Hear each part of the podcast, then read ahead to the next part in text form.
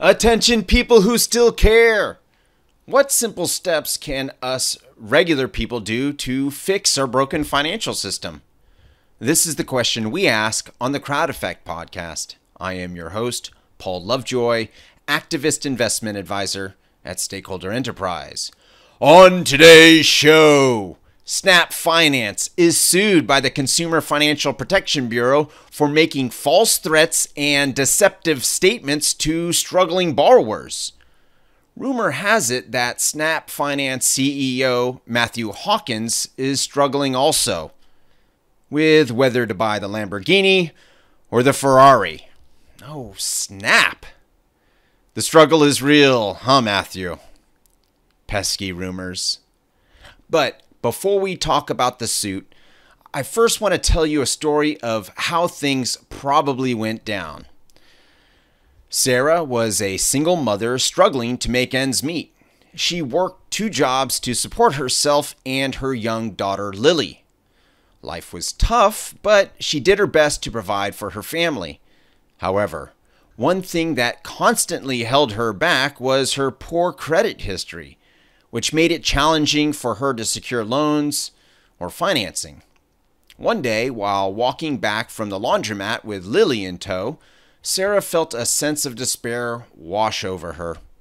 The hours spent at the laundromat every week meant she had to miss a few hours of work, further straining her finances. As she passed an appliance store, a vibrant sign caught her eye. No credit check financing available. It boasted in big, bold letters. A glimmer of hope sparked in Sarah's heart. Maybe this was her chance to finally get a new washing machine. The store's entrance bell chimed as Sarah and Lily stepped inside. Rows of shiny appliances greeted them, and a friendly salesperson approached them with a warm smile. Sarah explained her situation and her desperate need for a washing machine that would save her time and money in the long run. The salesperson assured her that the store worked with a lease to own finance company called Snap Finance. They didn't perform credit che- checks, making it easy for people like Sarah to get what they needed. The prospect of not having her credit history scrutinized sounded like a dream come true. Without fully understanding the terms and conditions, Sarah signed the lease agreement with Snap Finance, hopeful that this would finally be the turning point she needed. The salesperson even offered her same day delivery, and Sarah was overjoyed at the thought of having a washing machine in her own home. Initially, things seemed to go well. Sarah diligently made her payments to Snap Finance, and the washing machine made laundry day a breeze. But then things took a dark turn. Snap Finance began harassing Sarah with threatening phone calls and letters, claiming she had missed payments when she hadn't. Even after providing proof of her payments, their harassment didn't stop. They even threatened to repossess her washing machine, leaving her devastated and worried about how she would keep up with the work and take care of Lily without it. Okay, Sarah and her daughter Lily are fictional characters, but the consequences of false threats and deceptive statements are very real. Which brings us to our news story of the day. The Consumer Financial Protection Bureau, or CFPB, last week sued Snap Finance, a lease to own finance company, for deceiving consumers, obscuring the terms of its financing agreements, and making false threats. The CFPB alleges that Snap Finance misled consumers through its advertising, servicing, and collection of its agreements. The company allegedly failed to provide consumers with required disclosures and interfered with consumers' ability to understand the terms and conditions of their agreements. The CFPB claims that Snap Finance made false threats to consumers who were struggling to make payments on their financing agreements, alleging that Snap Finance, uh, Snap Finance threatened to repossess consumers' merchandise or services if they missed a payment, even though it had no legal right to do so. The CFPB is seeking injunction relief, restitution, and civil penalties from Snap Finance. This lawsuit is a latest in a series of enforcement actions taken by the CFPB against lease to own finance companies. In 2022, the CFPB sued Rent-A-Center for making deceptive statements to consumers about the terms of its financing agreements. The CFPB also sued Aaron's for misleading consumers about its ability to collect late fees.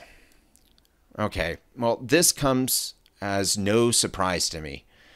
The financial service industry is the most abusive industry in the United States.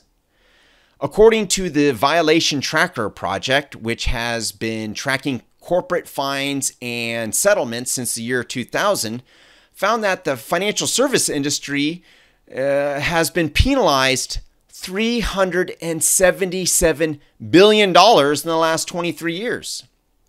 That's more than the pharmaceutical industry, more than the oil and gas industry, and more than the chemical industry combined.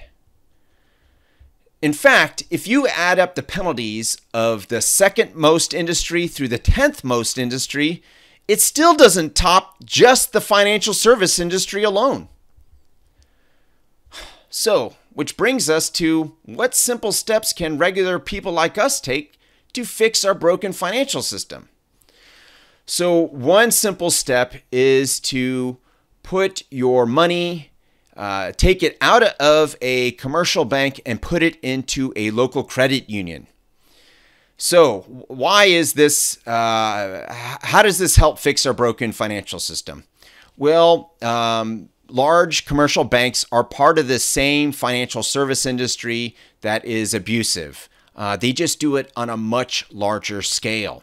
So, uh, currently, four banks control half of all the banking assets in the United States.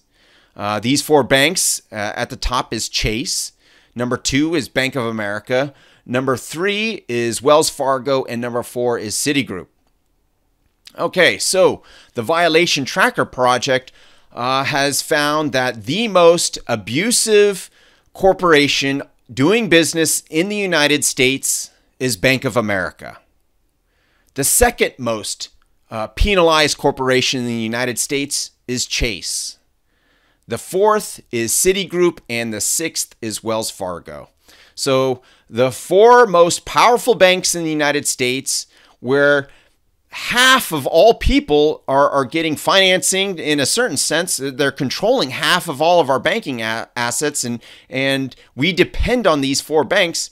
These four banks are the most uh, uh abusive uh, banks or, or corporations um, pretty much that that's doing business in the United States. So uh, by taking our money out of this abusive system and putting it into a, a credit union makes a huge difference. Now, why is that? Well, many of us have thought about uh, the way uh, corporation publicly traded corporations are designed with a corporate bottom line that tries to maximize profits for their shareholders. Uh, every quarter, uh, publicly traded corporations need to make statements uh, that say, hey, we've made uh, a ton of profit and projections are looking great. Well, when that happens, uh, the banking executives get fat bonuses. Uh, the other situation is that the uh, quarterly report uh, doesn't look so good with losing money, and the projections are looking more the same. Well, when that happens, the uh, corporation shareholders have the legal right to fire the banking executives. So it creates a pressure to constantly increase quarterly profits. Uh, and this pressure is uh, passed on down throughout the entire corporation. And so, what you have is this pressure, which will inevitably lead to unethical behavior. And it has uh, over and over again $377 billion worth of unethical behavior. So, uh, credit unions, uh, well, they're designed very differently. Uh, they are nonprofit. So, anytime a credit union uh, makes more revenue than its expenses, well, it gets pumped right back into the credit union, offering its members um, uh, really great services like uh, some credit unions offer free financial education. Um, others will uh, have uh, higher interest rates on savings accounts, uh, lower interest rates on loans. And what's something that is incredible that uh, most credit unions offer is something called a line of credit.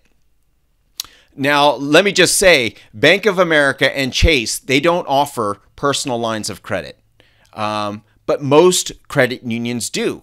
So, why is this significant? Well, a line of credit is much like a credit card in, in that it's revolving debt uh, meaning that um, you only pay interest on what you borrow. So if you use a credit card and you spend $500 on that credit card in a certain month and you pay it back, well, uh, there's no interest that you have to uh, pay the credit card company. Same goes with a line of credit. If you use the line of credit and you pay it back within the month, you don't have any interest.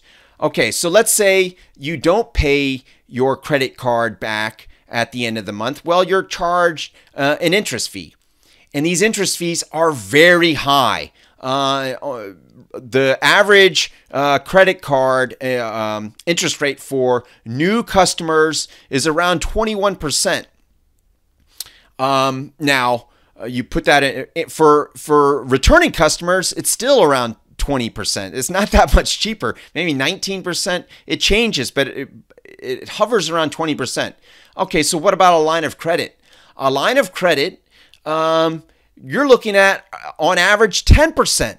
So it's it's a much better financial situation to be in to pay 10% interest versus 20%. Uh, that's a no-brainer. Uh, furthermore, lines of credit, personal lines of credit at credit unions can be linked to your checking account, so it provides overdraft protection.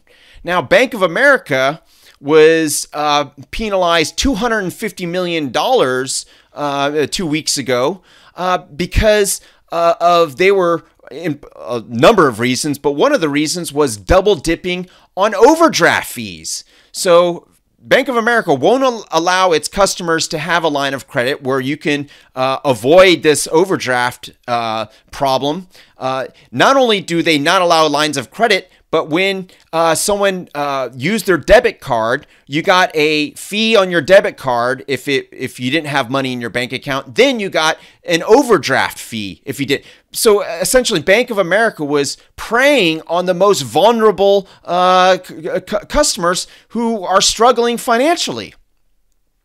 Uh, and, and, and then that brings us to Snap Finance. Uh, you, you, you don't know uh, uh, what's going on with these lease to own finance companies. Uh, they're they're designed to maximize profits, and they're designed really to be uh, to to offer uh, financing to the most vulnerable people. And when they abuse that, which is is clearly happening, uh, then then it, it, it creates a situation where it just hurts the most vulnerable even more.